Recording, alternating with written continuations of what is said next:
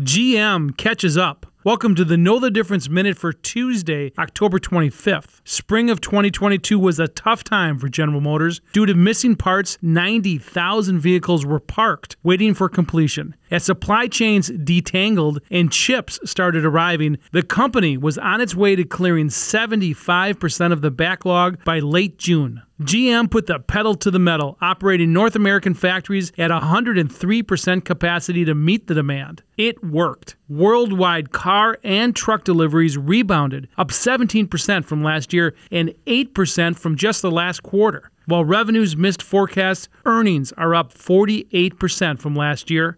Headwinds include a possible global recession, which typically impacts vehicle sales, but the company says it sees no signs of a drop in demand. While Ford and Tesla have announced layoffs, GM says they have no plans to do so. I'm Dave Spano from Annex Wealth Management, and that's your Know the Difference Minute.